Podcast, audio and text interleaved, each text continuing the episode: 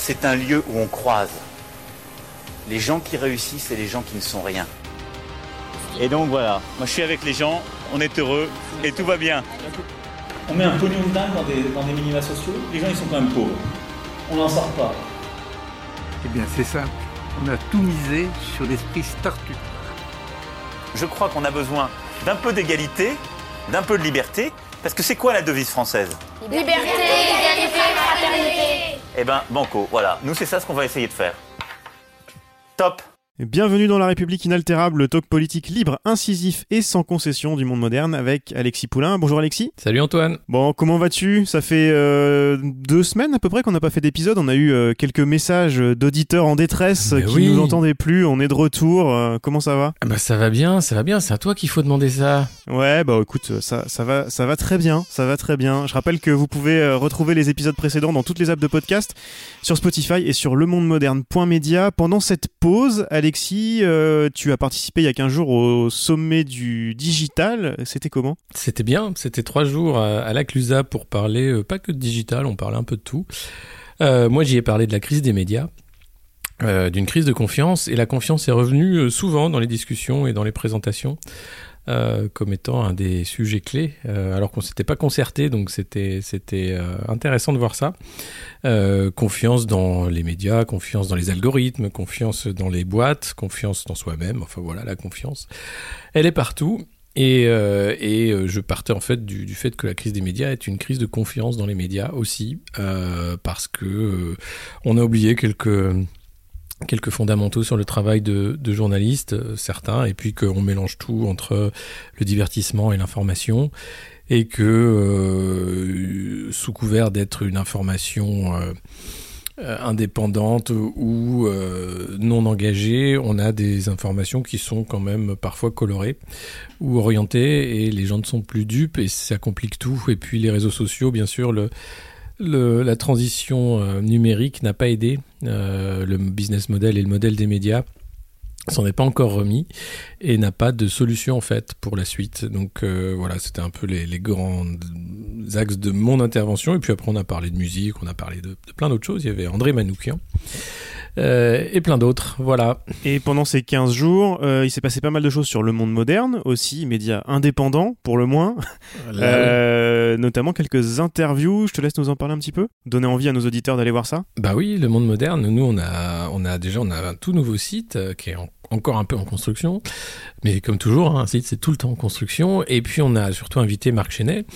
Euh, qui est un prof de finance à l'université de Zurich, ancien doyen d'HEC, euh, qui sort un livre sur la crise financière euh, qu'on avait déjà invité au monde moderne, mais qui lui porte un projet en fait de taxe unique sur les transactions financières, notamment celles aut- automatisées de du trading haute fréquence et qui pourrait bah, rapporter des milliards aux États et éviter d'avoir la TVA ou des impôts injustes ou trop d'impôts et qui aimerait voir cette euh, proposition inscrite euh, dans le grand débat euh, et portée euh, aussi en France, puisque lui va porter une votation citoyenne en Suisse, il habite à Zurich, euh, pour, euh, pour ce, cette taxe unique sur les transactions financières. Donc je vous invite à aller voir l'interview de Marc Chenet, et puis on a aussi invité les fondateurs de l'agence Josiane, euh, qui est une agence de com, euh, et qui euh, a revampé, relooké le Parti communiste français. Nouveau logo, nouvelles affiches, nouvelle identité. Et j'ai- interviewé les fondateurs sous la coupole Niemeyer au siège du Parti communiste à Paris. Tout ça donc sur lemondemoderne.media. La semaine dernière aussi, j'en profite pour en parler, euh, j'ai sorti un épisode de Disruption protestante avec euh, Antoine de Decker, qu'on salue, Antoine qui est à l'origine aussi de La République inaltérable, Mais oui, euh, qu'on essaiera d'avoir quand même dans l'émission. un bah, j'espère bien. Et euh, on discutait avec Antoine de sa boîte sur Grenoble, euh, donc pour parler d'intelligence artificielle et de chatbot, vous expliquer un petit peu tout ça, Euh, et puis la façon dont il travaille lui euh, dans sa dans sa PME technologique euh, qui n'est pas du tout dans le folklore startup. C'est c'est intéressant, je vous conseille d'écouter ça. Euh, tant qu'on est dans les podcasts, moi je voulais faire une petite recommandation aussi. Évidemment, on met euh, tous les liens dans les, les notes de cet épisode pour retrouver ça tranquillement. Euh, je voulais parler aussi moi d'un podcast de ABC News qui s'appelle The Dropout, euh, que pareil je vous mets dans les notes. C'est, on a, on a parlé, je crois, déjà dans l'émission de, de l'affaire Terranos. Euh, moi, j'en parle aussi euh, souvent dans, dans, Disruption protestante, notamment. Euh, cette affaire de, de fraude euh, avec euh, cette Elizabeth Holmes, entrepreneuse inspirante qui devait changer la face de la santé et changer, changer le monde, tout simplement. enfin, que c'était une grosse fraude derrière. Il y a notamment un bouquin qui est sorti l'année dernière de John Carreyrou du Wall Street Journal sur l'affaire qui était super. J'avais chroniqué ce livre pour le site euh, Mais où va le web et je vous mets ça aussi dans les notes de l'épisode. Et là, dans ce podcast de ABC, ça va un petit peu plus loin. Les premiers épisodes reprennent vraiment ce qu'on lisait dans le bouquin de Carrero. Euh, et les derniers épisodes, notamment celui qui est sorti cette semaine, euh, dedans il y a des extraits, des dépositions, on entend comment il, il commence à se à se défendre auprès de la justice, euh, c'est encore plus dégueulasse que les trucs dégueulasses du bouquin de Carrérou. C'est ça, ça vaut le détour. On en reparlera euh, bientôt, c'est sûr. Euh, voilà. Moi, pendant la petite pause aussi, j'ai regardé euh, la nouvelle saison d'Engrenage que je conseille. Et je te disais, euh, Alexis, j'avais, j'ai coupé un petit peu avec l'actu, j'avoue. et tu me disais que l'affaire Benalla était même encore mieux que tout ce qu'on aurait pu imaginer et tout ce que les, tout ce que les auteurs d'Engrenage pourraient nous proposer. On va en parler en deuxième partie d'émission. Ouais. C'est une émission qui à, à, mettre sous le signe du pourrissement, je crois. On va en parler avec euh, euh, du pourrissement des, des, situations compliquées pour l'exécutif. On va parler un petit peu des gilets jaunes et de l'antisémitisme, Alexis, parce que c'est dans l'actu et tu voulais en parler. Oui, euh, alors ben, effectivement, c'est pas nouveau euh, l'antisémitisme en France. On a l'impression de redécouvrir à chaque fois que, que la bête est toujours là. Euh, il y a les chiffres du ministère de l'Intérieur qu'on qu sait 74% d'augmentation l'an passé, mais sur le long terme, finalement, on voit que c'est toujours là. Hein. C'est pas une question d'augmentation ou pas, c'est pourquoi c'est toujours là.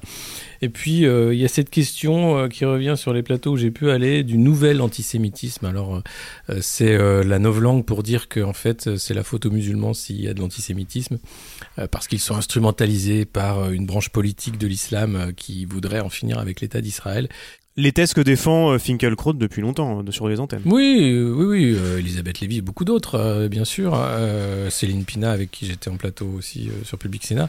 L'idée de dire que s'il y a une recrudescence, c'est la faute à l'islam. voilà, donc c'est la confusion que je voulais aussi dénoncer dans un article que j'ai écrit sur, sur le cas Finkelkraut en disant qu'il n'y euh, a pas de mais à voir, bien sûr. Hein, L'antisémitisme, il faut le condamner, on le condamne, et je le condamne absolument, totalement.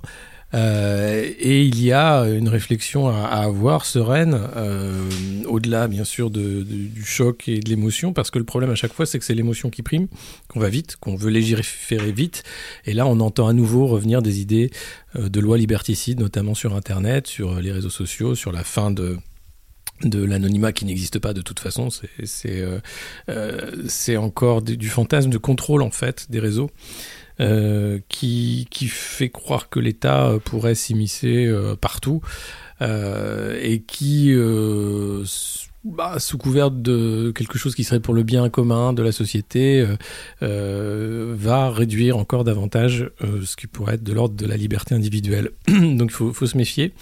On est en plein dans l'âge de la confusion. On peut se demander qui sont les amis, qui sont les ennemis.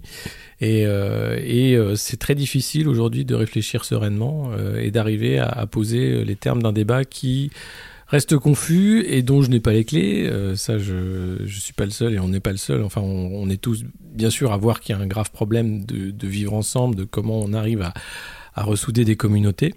Euh, et c'est pas par des lois. Euh, je pense que c'est d'abord par l'école, par l'éducation, par la rencontre, par l'échange, par le dialogue, et, euh, et que il n'y a pas euh, d'instrumentalisation politique à avoir de, la thématique raciste ou antisémite. Et ça, c'est catastrophique quand je vois, euh, après les tentatives désespérées euh, de la majorité, de, ou même de, partis comme euh, le, PS qui avait fait l'appel, qui derrière ont quand même une petite musique politicienne à l'ancienne de dire je vais discréditer mes adversaires sur ce terrain-là. C'est bien sûr volontairement entretenir la confusion, voire pire, rentrer dans, le, dans la diffamation et il faut éviter ça à tout prix. Et, euh, et se battent pour que le débat reste serein. Et, euh, j'avoue que c'est compliqué euh, en ce moment. Voilà. Et hor- hormis, hormis cet épisode dégueulasse avec la vidéo, la vidéo de Finkelkraut, qu'est-ce qui s'est passé Qu'est-ce qui se passe avec les gilets jaunes? Je disais, ça, tombe bien, j'ai un petit peu moins suivi l'actu. Raconte-moi où on en est. Il, ça a pas beaucoup bougé, j'ai l'impression, en 10 jours? Non, ben on en est que le- les, tenants de la confusion veulent euh, mettre un, badge antisémite sur le, sur le gilet jaune. euh, suite à cette vidéo qui, qui est juste le fait de, de, personnages isolés, comme il y a eu d'autres cas euh, isolés. Donc c'est vouloir absolument amalgamer un mouvement extrêmement complexe euh, et le discréditer par, euh, par l'antisémitisme. Donc ça, c'est de l'instrumentalisation et que je refuse. Je pense qu'il faut aller plus loin parce qu'il faut se poser la question euh, de dire qu'on en est à l'acte 14 et qu'il y a encore des gens dans la rue. Alors on peut dire qu'ils sont de moins en moins nombreux, on peut dire que ça, ça faiblit, on peut dire qu'il y a des tensions internes puisqu'il y a des listes qu'on voulu se proposer puis ça marche pas et on voit bien que les Gilets jaunes ne sont pas là pour faire de la politique à l'ancienne ou faire de la politique avec des partis politiques. Mais euh, il y a des choses qui, qui marquent en fait, c'est que petit à petit, euh, les gilets jaunes disparaissent des plateaux euh, télé. Euh, là où ils avaient la parole, on ne leur donne plus la parole. Par contre, ceux qui étaient en face d'eux, euh, les éditorialistes politiques, les gens qui commentaient, qui répondaient, les ministres, eux restent sur les plateaux télé. Donc on a l'impression qu'il y a un peu le, une volonté affichée par le pouvoir et, et par les par les soutiens ou les chiens de garde ou enfin le, le système politico-médiatique d'en finir en fait avec un, un, mouvement qui a trop duré, euh, qui finalement ne veut pas jouer avec les règles du jeu, c'est-à-dire que on ne veut pas on veut pas de représentants, on veut pas faire de partis politiques, on veut euh, on veut pas jouer euh, comme comme vous le voulez et rentrer dans, dans ce jeu-là. C'est un mouvement décentralisé. Je pense que ça continue beaucoup en, région. Euh, ils étaient à Genève aussi, euh, devant le Parlement européen, euh, pour défendre les, droits de l'homme et, dénoncer encore les violences policières. Mais on voit bien que là où il y avait de la bienveillance ou l'envie de comprendre donner la parole, euh, et ben la, la récré est finie. Euh, c'est maintenant les, les tenants euh, des plateaux qui reprennent la parole et, euh, et aux gilets jaunes de se démerder, sachant qu'en plus ça va être compliqué puisque derrière on veut aussi en finir avec les réseaux sociaux et dire que maintenant il va falloir faire euh, une, une, une censure. A priori, vous avez vu euh, Mounir Majoubi, tu m'as dit que tu t'étais coupé un peu de, de l'actualité, mais le ministre a voulu proposer aussi un petit euh, addendum pour lutter contre les discours de haine sur les réseaux sociaux où euh, il propose euh, même de faire de la modération a priori, c'est avant même que ce soit publié, des algorithmes pourraient détecter des textes susceptibles de- d'inciter à la haine. Euh, donc ce seraient des machines qui, qui en viendraient à modérer euh, les humains. Voilà, voilà où on en est. Donc euh, Oui, parce que notre, notre ministre de l'Internet croit encore aux algorithmes. Euh, c'est ce qui Il est est bien assez, le seul. ce qui fait, ce C'est qui le fait assez- dernier à y- assez peur. c'est le dernier à y croire. Et puis non, par contre, j'ai vu, ce que j'ai vu, c'est que il a, il a publié un texte qui ressemble presque à un début de proposition de loi sur Medium. Sur Oui, Medium, quoi, de trucs, trucs incroyables, et Voilà. dans laquelle il proposait de, de, de se servir de, en gros, de Facebook et Google pour réguler les réseaux sociaux c'est ça. Et pour former les Français au numérique. Enfin, ça, c'est, C'est ça. Alors, il faut savoir que les Français, les, les professeurs notamment, sont déjà aujourd'hui formés par Apple, euh, les GAFA, euh, et ça on n'en parle pas assez, mais les Par GAFA Facebook et par Google, ouais, ouais. bien sûr, font le travail euh, de l'État. C'est scandaleux. euh, C'est-à-dire que l'État a complètement abdiqué euh, et donne, est en train de donner petit à petit les clés de l'État aux, aux GAFA. Euh, que ce soit sur la modération, que ce soit sur le grand débat aussi. Euh, le grand débat, euh, ça va être aussi des algorithmes qui vont euh, trier après les différentes euh, euh, les différents rapports au débat. Euh, alors c'est une boîte française euh, qui, qui va qui va faire ça, mais quand même Voilà, tout ça est parti, de- je le disais tout à l'heure, de la stratégie de pourrissement de- d'Emmanuel Macron au début. Alors il s'est rendu compte qu'il a fallu faire quelque chose, on va pas revenir sur toute l'histoire. Euh, le grand débat participe de ça aussi. Et dans le pourrissement, bah, il y a l'affaire Benalla aussi. Euh, Alexis, on va en parler. Alors j'ai attendu la fin de l'émission parce que pour être transparent avec nos auditeurs, on enregistre là un mercredi euh, après-midi. Euh, et donc on aura sans doute un ou deux trains de retard dans cette affaire euh, incroyable d'ici la diffusion jeudi matin, mais au moins on, on attendait le, le maximum avec plein de choses qui se sont passées ces derniers jours. Et oui, notamment Alexandre qui a passé sa première nuit en prison, qui était euh, mis en, en, en préventive avant euh, le rapport du Sénat qui, euh, qui, qui montre qu'il y a bien eu un, danger immédiat pour la sécurité de l'État, pour la sécurité du président, qu'il y a eu des dysfonctionnements au plus haut de l'appareil de l'État, euh, que c'est donc pas la théorie de l'homme seul qui aurait fait n'importe quoi. Non, il y avait un système organisé qui a permis à Alexandre Benalla de faire ce qu'il a fait. On apprend qu'il y avait des contrats russes, des contrats chinois, et que ses intérêts privés posaient un grave problème euh, avec la mission de protection du chef de l'État et l'accès aux informations qu'elle avait euh, accès à Alexandre Benalla. Euh, donc c'est euh, c'est heureusement que le Sénat a poursuivi cette enquête avec avec l'envie d'en découdre et d'aller jusqu'au bout, sachant que l'Assemblée, aux mains d'En Marche, a tué dans l'œuf une commission d'enquête de, de l'Assemblée nationale euh, et on entend aujourd'hui Aurore Berger euh, se lamenter que la démocratie fonctionne bien en France et que les contre-pouvoirs euh, soient efficaces. C'est quand même une preuve de plus du danger de la dérive autoritaire d'un régime qui a du mal à faire avec l'opposition en fait. Ouais, et puis j'ai vu ce, tu, tu disais les, les, contrats russes, les contrats, peut-être contrats chinois aussi qui commencent à sortir.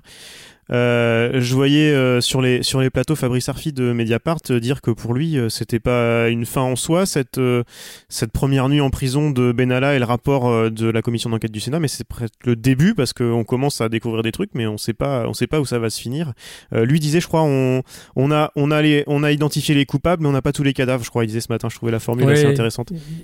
Il, a dit ça et, et moi j'oublierai jamais la, la figure décomposée d'Emmanuel Macron lorsque l'affaire Benalla Éclate et qu'il dit ces mots, la République est inaltérable, qui nous a valu le nom de ce podcast, qui n'avait rien à voir avec l'affaire en fait. Déjà lui partait dans quelque chose de l'ordre de, de l'État, de la République pour, euh, pour une affaire qui était celle d'un collaborateur qui aurait merdé à une manif. Euh, donc on n'est qu'au début d'une affaire qui n'est pas une affaire d'été, maintenant c'est avéré, qui est une affaire d'État extrêmement grave euh, et, qui, et qui va maintenant bugger le quinquennat d'Emmanuel Macron, si ce n'est plus à partir de maintenant et depuis déjà le mois de juillet 2018. Ouais, moi j'aime bien faire des, des liens, euh, voir un petit peu ce, les, les, les, affaires qu'il y a pu avoir avant, euh, auxquelles on peut, on peut raccrocher ça. Et, euh, et c'est euh, la rédaction de Slate aux États-Unis qui, qui avait fait ça en prévision de, de Trump, euh, avec un podcast qui s'appelle Slow Burn. Je sais pas si tu l'as écouté, Alexis. Ouais. Non. mais que je conseille parce que là, là pour le coup, y a, y a, c'est intéressant. Il avait fait, il avait fait, ils avaient fait ça pour pour Trump en partant du principe que tous les Américains même, même au-delà des, Américains, maintenant tout le monde connaît l'affaire, euh, l'affaire du Watergate. Et, à la fin, la démission de Nixon en 74. Euh, et eux s'étaient dit, oui, maintenant tout le monde connaît ça, tout le monde euh, connaît tout, toutes les branches de l'affaire mais à quoi ça pouvait ressembler à l'époque de le vivre en direct avec euh, les journaux, les chaînes d'infos, déjà le début des chaînes d'infos mmh. continue aux États-Unis, etc. Euh, et, euh, et les, les, les, pleines pages dans, dans, la presse, et les auditions en direct à la télé, enfin tout, déjà tout ça. Euh, et ils avaient fait cette série documentaire là en se disant, ben, est-ce que ça vous rappelle pas un petit peu ce qui se passe avec Trump, avec euh, les, les, républicains à l'époque qui soutenaient Nixon, euh, bah, qui soutenaient Nixon jusqu'au bout, euh, en disant euh, ah, en vraiment en contre contre vents et marées et sans, sans discernement, hein, vraiment. J'ai l'impression que ça ressemble un petit peu à ce qui se passe aussi chez nous là. Euh, ou jusqu'où jusqu'où est-ce qu'ils vont suivre Macron et Benalla? Tu parlais d'Aurore Berger tout à l'heure jusqu'où est-ce que ces gens-là vont les suivre et les, soutenir comme ça? Jusqu'au bout. Enfin, c'est c'est un, pour tous, tous pour un, et tous unis derrière euh, le, le leader Maximo. Euh, si, euh, ça commence à craquer, c'est parce que euh, la justice pourra faire son travail, c'est parce que euh, les contre-pouvoirs peuvent s'organiser, c'est parce que la presse aussi fait son travail. heureusement que Mediapart fait son boulot, même s'il est critiqué pour faire ce boulot-là. Il y a il y a une omerta totale, il y a une volonté de défendre un, système, sachant que la déception et le choc est d'autant plus grand que la promesse d'Emmanuel Macron était celle du nouveau monde, de dire on arrête avec les affaires, on arrête. Et là, on a la première année une des pires affaires en fait qui touche la Ve République euh, depuis longtemps, depuis on va dire euh, l'affaire euh, de l'argent libyen pour la campagne de Nicolas Sarkozy. Donc c'est un, retour aux affaires tonitruant euh, auquel euh, personne n'était préparé compte tenu du discours du candidat. Comment et comment ça peut comment ça peut tourner à ton avis? En plus en plein en pleine crise des gilets jaunes, enfin c'est tout tout en même temps là? Comment, comment est-ce qu'il comment est-ce qu'il peut faire pour euh, pour continuer à et continuer à ne rien dire surtout? Euh, On l'a vu devant les maires euh, pour le grand débat, mais sinon il s'adresse enfin c'est silence silence radio à l'Élysée? C'est euh, surtout ne pas parler de cette affaire-là, qui voilà être, jupitérien hein, sur cette affaire, puisque Emmanuel Macron n'y connaît rien, n'a rien à voir là-dedans, bien entendu. Euh, donc c'est euh, essayer de représidentialiser à tout prix. Euh, alors euh, la marche, bien sûr, la lutte contre l'antisémitisme, ça tout le monde est d'accord. Le grand débat, on verra. Le grand débat, c'est bien parce qu'on on fait du casting, on parle devant des gens qui, qui sont là pour écouter la bonne parole et poser peu de questions. on a vu des ministres sur Twitch aussi. Donc on va essayer de parler aux jeunes aussi. Donc euh, toucher une, une, jeune audience, euh, sachant que le débatton qui a duré 10 heures, euh, il y avait plus de 10 personnes qui étaient à la modération des questions. Euh, et, euh, et, que là encore c'était euh, 10 heures de, de cours magistraux par les ministres qui étaient là pour faire le SAV de, du marxisme. Donc on, est dans, une, dans une fuite en avant parce qu'il faut à tout prix sauver le soldat Macron et, et, toute l'armée l'armée mexicaine. Euh, et, il y a une urgence qui est celle des européennes. Euh, on attend toujours la liste qui va bientôt arriver, à mon avis, euh, pour ces européennes. Et puis, on verra qu'est-ce qui va sortir des urnes, si on marchera devant ou derrière, et quels sont les partis qui vont, qui vont être les plus sollicités lors de ces élections. Alors là, et par contre, la, garde rapprochée de l'armée mexicaine euh, est en pleine euh, débandade là. Et ils, alors est-ce qu'ils abandonnent le navire ou est-ce que euh, ils désertent? Je sais pas quelle est quelle est la meilleure expression. j'ai vu, j'ai vu que même Sibeth Ndiaye est en train de partir. C'est quand même, c'est quand même elle qui avait qui avait dit donc conseillère quoi relation, c'est les relations presse dont elle s'occupait, non? C'est pas ça? Comme comme, en général. Comme en général. Euh, c'est quand même elle qui avait dit dès le début que s'il fallait mentir pour le chef, euh, elle mentirait, ce qu'elle a sans doute, euh, ce qu'elle a sans doute. Ce qu'elle a fait, plus elle a bien rempli son, son sa fiche de poste. Il hein, n'y a aucun problème là-dessus. non, c'est vrai que Emmanuel Macron, rappelez-vous, avait dit que non, on s'en est fini de la République des têtes qui tombent et des boucs émissaires, et où on, là on fait partir un collaborateur, là on censure un fonctionnaire. Bon, ça fait beaucoup de départs maintenant à l'Élysée et c'est que le début effectivement et, et, il est en train de je pense réinventer euh, En Marche 2 euh, en disant euh, il y a bien sûr, l'affaire Benalla ne fait que commencer, comme le dit Fabrice Arfi. Donc, il va falloir mettre au vert quelques collaborateurs trop impliqués.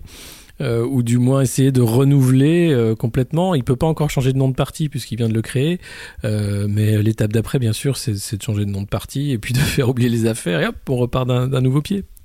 Et est-ce que certains anciens collaborateurs pourraient pas se mettre à table? Euh, on sait que je parlais de, Nixon tout à l'heure. Euh, on sait que l'informateur principal de, la presse c'était le, numéro 2 du FBI à l'époque.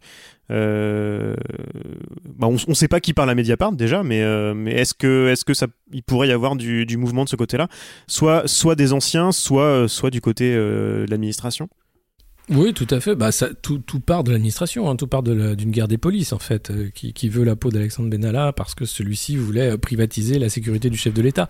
Donc, euh, c'est déjà le cas. On, on, est déjà, bien sûr, dans, dans, dans cette configuration. Maintenant, c'est est-ce qu'il y aura d'autres paroles libérées? Pas, je pense, sous le quinquennat, ça viendra après, mais, mais on voit bien que cette affaire, elle, est catastrophique, et on le dit depuis le début, et ce, ce n'est qu'un énième une énième preuve en fait de la gravité puisque euh, quelques mois après les grandes déclarations de dire le seul responsable c'est moi, bah ça y est les têtes commencent à tomber mais qu'est-ce qui se passe après puisque le seul responsable c'est lui? Ouais, en tout cas, moi j'ai hâte de. Toi, je sais pas, mais j'ai vu que Israël Emélien, qui est quand même. Qui, qui, avait fait la campagne de Maduro, si j'ai tout bien compris, oui, euh, et qui est, qui est l'un des collaborateurs de l'Elysée les plus proches de Benalla, a priori, dans l'affaire. Euh, Lui n'arrête pas à cause de l'affaire, hein, il s'en va parce qu'il a écrit un livre sur le progressisme. Toi, je sais pas, mais j'ai très, j'ai très, j'ai très hâte de lire ce bouquin. De, de livre de 120 pages en plus, hein, donc c'est un énorme pavé, c'est l'équivalent du Capital. Hein. bon, eh ben, écoute, on va, on va se quitter là-dessus. On va suivre euh, l'affaire Benalla, évidemment. On en reparle la semaine prochaine euh, avec, euh, bah, avec tout ce qui va se passer d'ici là. Avec grand plaisir. Et nous voilà de retour. La République inaltérable sur 3615 République inaltérable. La République inaltérable est inaltérable. C'est bien ça. Elle est bien inaltérable. Voilà. C'était La République inaltérable avec Alexis Poulain, une balado-diffusion du monde moderne sur une idée presque originale d'Antoine Gouritin. Retrouvez les épisodes précédents dans votre application de podcast favorite, sur Spotify et sur lemondemoderne.media. Suivez Alexis sur Twitter, poulain2012, et rendez-vous la semaine prochaine pour un nouvel épisode.